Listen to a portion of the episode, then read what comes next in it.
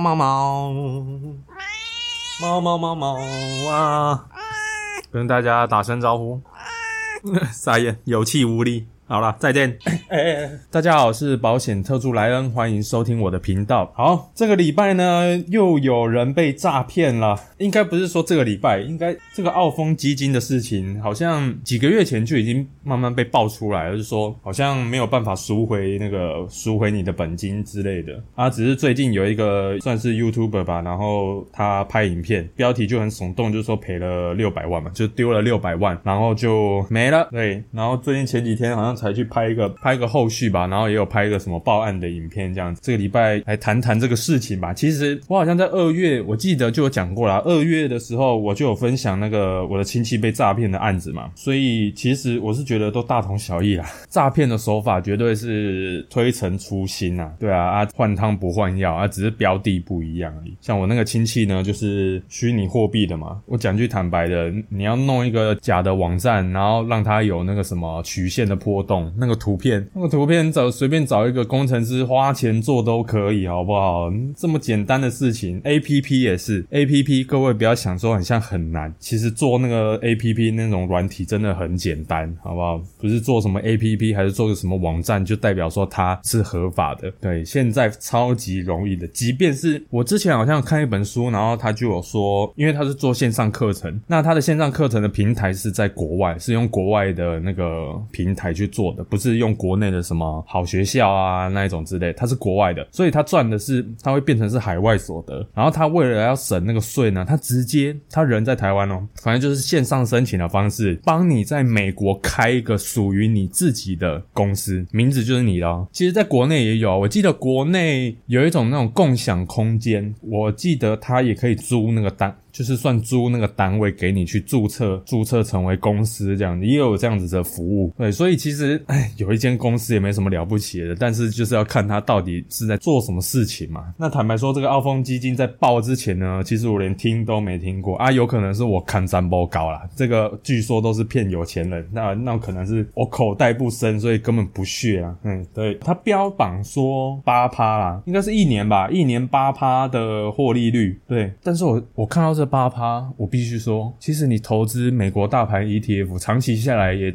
也有十趴哎，各位同学，这个八趴，坦白讲，连连大盘都打败不了哎，我到底我我看不出来这有什么好吸引的？我讲句现实一点，真的是这样的。对啊，他八趴说什么哦，每年八趴这样子，然后他就说用什么汇率去套利啦，呃，不予置评。嗯，我连大你连大盘 ETF 你都你都打败不了了，更何况是这种东西啊？这种东西很很简单，即便它是我们假设它。是真的，然后真的有办法，基金经理人很屌，然后可以帮你创造每年八趴的获利率。好了，各位别忘了，这种东西其实它的手续费也不便宜，那管理费啊、基金经理费啊，基金经理人也是要领薪水的，好吗？啊，这个薪水当然是从你们身上扣啊，对不对？所以，即便它是真的，它是八趴，真的可以八趴套利，我告诉你，我也不会买，对啊，因为他根本大盘都打败不了，还敢在那边出来嘴啊！再来，我是觉每次一到这种诈骗案，我觉得最不可取的。地方，那当然，那个诈骗的人，那就本来就不应该。我觉得应该要反思一下，说为什重点在于你为什么要 all in？就像前阵子的 IMB 的事情，为什么你要 all in？为什么你要压你的身家去买？即便它是一个真的很安全稳定的一个地方，你也不应该 all in。我跟各位讲，我自己的投资标的，我都是投资美股，大部分啊，我我的投资规划大部分都是投资美股。各位你知道吗？即便是苹果这种好到不行的公司，每一天我一睁开眼。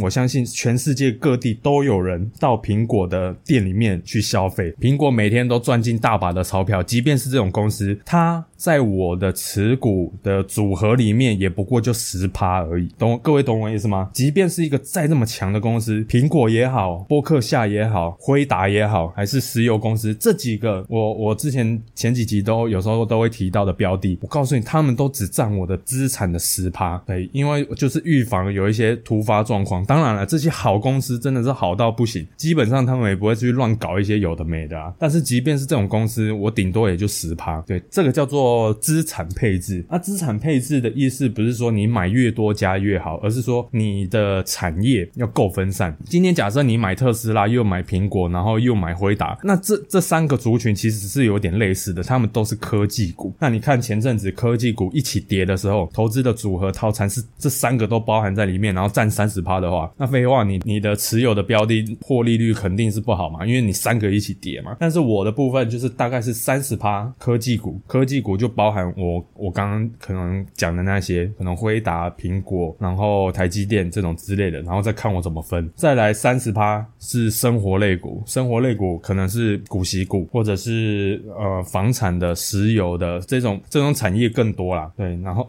这种生活类股，然后再来另外三十趴可能是 ET ETF。或者是其他产业的什么医疗产业，总之呢，就是你的产业要够分散，然后最后我个人是通常是十趴到二十趴留现金做一个假设有事情，然后破就是突然下挫的话，我还有现金可以做防守。对，这个是我大概的布局啊。那每一个人布局就因人而异嘛，有些人年纪很大，然后可能不适合做这样子的分配。其实我个人的我自己的这样子的资产分配的这种局，其实是。五十岁的布局，因为我五十趴都在股息股上面。对，诶，我记得我不知道有没有讲过年龄投资法。年龄投资法简单来说，就是例如说我现在三十岁，那我就要保有资金的三十趴去买那种比较稳定收益的股息股也好，还是债券型的 ETF 也好，就是做这种比较保守的配置。那你看啊，我我我的股息股就占了五十趴了。其实我是用五十岁的配置来去做投资规划的。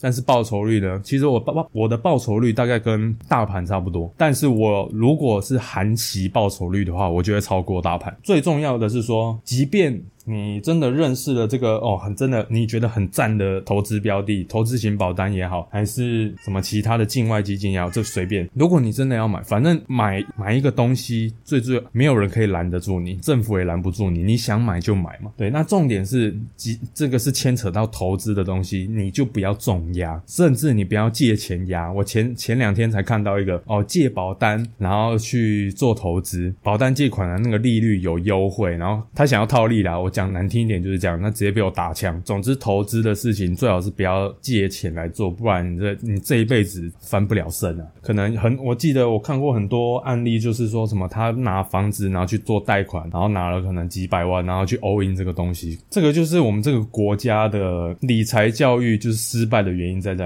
而而且根本可以是说国家根本就没有做这一块，没有做理财教育这一块，所以台湾人才会这么的好骗。我觉得不是说我要怪政府，而是说，嗯，在这个商场的世界就这样，金融的世界更是这样子，就是每一个交易里面都是存在着套利行为。这个套利不是说是呃一定要削你的钱，而是本来就是我是买方，我从我买我做一个蛋糕，我知道它的成本，那我就是在抓这个利润，然后去控制我的蛋糕的售价，我要去赚那个利润嘛，对啊。但是一个蛋糕的成本是到底是多少，消费者不一定会知道。那这个时候就是靠供需法则来去。决定嘛？如果你的蛋糕价格太贵，我可以去别家买，对不对？五家蛋糕店，然后消费者就会去综合的评估说，哦，到底我买哪一家的蛋糕的那个价格是会比较合理？这个就是呃，如果各位有学经济学的话，这个供需法则，这个就是经济学第一堂课啊，对啊，市场的价格就是靠供需去决定的，对。所以坦白讲啊，这种诈骗案呢，未来一定会更未来更多，它只是换汤不换药，只是换一个标的，换一个说法。啊，简简单来说，他们就是标榜保本嘛，然后高报酬、高配息嘛，所以各位听到这几个字关键词的时候，最好是留意一下，不要说这些非法的销售境外基金的公司了，即便是我们保险业务，我也有看过有人用说什么，他他是卖投资型保单了，但是他就是讲这几个关键的话，你只要是涉及到投资的行为，就不可能保本，好吗？即便你是买一个再安全债券，债券你你要放到到期之后，他才会把那个本还你，不是吗？更不要说股股票、基金、ETF 那些都是，只要只涉及到投资的行为，绝对不会保本。呃，之前我在大学的时候，我有看过一本书，我忘记是什么书名，好像是讲基金的。基金后来我想说，嗯，基金怎么就是蛮广的，知识蛮广的。后来我只看到一句话，我就通了。其实每一个任何的金融工具，就只有这两种特性，一种就是大涨大跌型的，另外一种就就是小涨小跌型的。那我我突然看到这两句话，我就懂了。那只是说你的资产配置很会涨的，你要占多少啊？很牛皮股的，你要占多少而已。所以就例如说台积电嘛，台积电如果很突然很好的时候，它会它也会很喷。那如果你想要做防守的话，大家最常投资的嘛，那个中华电信嘛，中华电信就是一个很典型的防守的防御股。对，那只是看你的资产配置要怎么去做而已。对，后来我就想说，与其研究什么哦债券型的基金啊，股票型基金啊，什么有的没的，其实不外乎就是看这两个特性，你的基金到底是大涨大跌型的，还是稳健型的、防守型的，就这么简单。后来我就发现到说，哦，ETF 这种东西，然后 ETF 再加上我好像前一两集有讲嘛，巴菲特跟那个基金基金经理人对赌嘛，对赌说啊，买大盘 ETF 跟你直接去经经理人去操盘，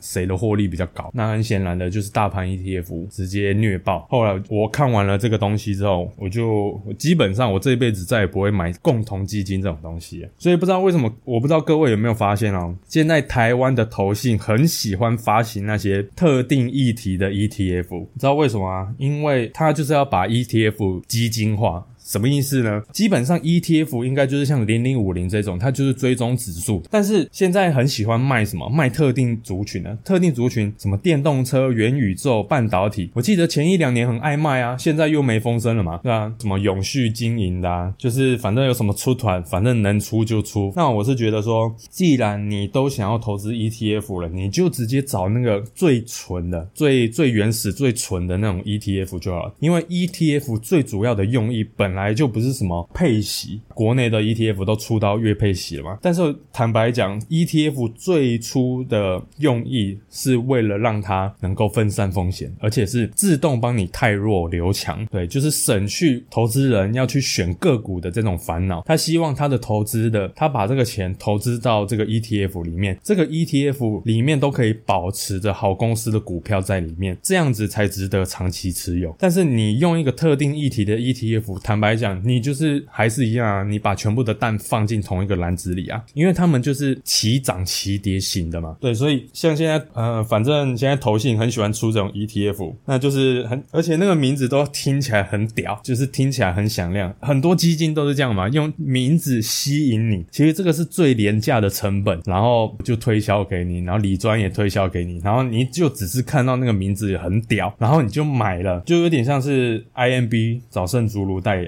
啊，我问你，圣祖如会投会不会投资？我是不知道。但是如果你只是因为这个名人，然后去这个名人代言，然后就去跟他买这家公司的商品，我是觉得你的判断能力是有问题。就例如说，我喜欢五月天，五月天代言的那个什么 Hitachi 啊，Hitachi，我就一定要买那一家的冰箱吗？还是说以以前五月天十年前他有代言过三商美邦，我五迷我就要买三商的保单吗？没有吧，终究还是要回归它的本质吧，就是。哦，到底商品怎么样？不会因为说哦，我的偶像是谁，然后我就要去买这个商品。那当然啦，有些人就很吃这一套了，所以公司也知道，所以吃，所以这个其实只是一个行销手法，对，啊，只是消费者一定要提升你的知识，就是说你不要被这种很，我讲句坦白，很很简单的一个行销手法，然后就买单了，然后到底买了什么你也不知道。对，我是觉得这样子非常的可惜啦，因为我觉得每一个人赚钱都是很辛苦的。你如果是要用一个投资人的角度，那你就要用一个。最严格的标准来去审视你每一家投资的公司，每一家投资的 ETF 费率怎么算的，那个算清楚。对，这个是我给大家的一个建议。好，既然都谈到这种境外基金了，那我就谈谈跟保险有关的东西好了。我我有发现啊，我有些同业有在偷偷的推境外保单，那是怎么样呢？为什么推境外的保单？其实很简单啊，就是香港的啦。那香港为什么要买香港的保单呢？很简单啊，利率比较高，然后。契约我我看了，我自己没买。啊，我去查一下资料，说它的契约的自由度非常的高，你的要保人要怎么改很自由，甚至我知道的是连被保人都可以改，我看这个这真的很屌诶、那，连被被保人都可以改，更不要说那受益人那个更不用讲了，所以那个契约的自由度就是非常的高嘛。其实很简单，就是冲着这两个，一个利率高，一个就是契约的自由，对，所以我目我有看过了，看过有同业去直接飞飞去香港，然后想说去香港干嘛？然后就是然后就是有拍那个线动啊，就说哦我在香港开户啊干嘛的，其实他就是在买境外的保单。那我觉得是这样子啦，呃，首先我们国内不管是谁业务也好，还是你个人也好，简单来说就是你在国内你就是不能销售这些金管会没有认可的金融商品，包含我们前面也提到的境外基金也好，还是境外保单也好，每一个人都不可以做销售的行为，对，这个是犯法的。如果你是自己要跑去香港买，那就是你个人的问题嘛。那如果出事了，出事的话，那当然你要自行负责啊，因为国外的东西嘛，国外的商品嘛，那国内金管会他管不到啊，对啊，所以这个就是属于个人行为啊。啊，如果你真的你飞去香港去研究啊，你觉得真的很好，那你就去买嘛。那我在这边只是呼吁说啊，基本上我自己没有买，所以我也不会推荐各位去买。我只是看到有人在做这件事情，那我相信未来有可能你们也会遇到有人建议你们去买境外的保单，那我就觉得各位的罩子要放亮一点，到底适不适合你，我不知道啦，这个每一个人自己去评估。我在这边只是要呼吁说，好不好？你做任何的资产规划、保险规划这种财务规划的东西，最好眼睛放亮一点，不要一直被当肥羊仔。我是觉得最可惜的就是说，你好不容易赚到了一笔钱，然后就这样子失去了，我是觉得非常的可惜。对，所以这个也就是我希望希望给大家的一个观念吧。对啊，我就觉得这种诈骗的事情永远都会存在啦，像虚拟货币也是啊，虚拟货币像现在 NFT，NFT 现在几乎也没人谈了嘛，红到一个不行，几乎我看 IG 很多人都换那个头像啊，换那个 NFT 的头像，啊，现在全部都换回来，然后好像还有什么虚拟的土地吧，对，也很贵什么之类的。对，坦白说，嗯，我我我个人对虚拟货币的态度是这样子啦，它就是一个虚拟的东西。那为什么我会我宁愿去投资股票？是因为这一家公司是在真实世界里面真的有在生产它的产品，然后透过这个产品去赚真实的钱。如果这家公司有真的去赚真实的钱，这才是一个正常的一个经济活动啊。然后公司再把它扣掉那些成本啊，扣掉税务啊，就是要缴给政府的税，扣完之后得到的 EPS，然后再看它怎么分配给股东们。我觉得这个才是一个正正常的一个投资的一个过程吧，这个才叫做投资啊。如果你只是投资一个，不要说虚拟货币了，像有我记得前两天有人就问说，哦，投资黄金好不好？那我就说。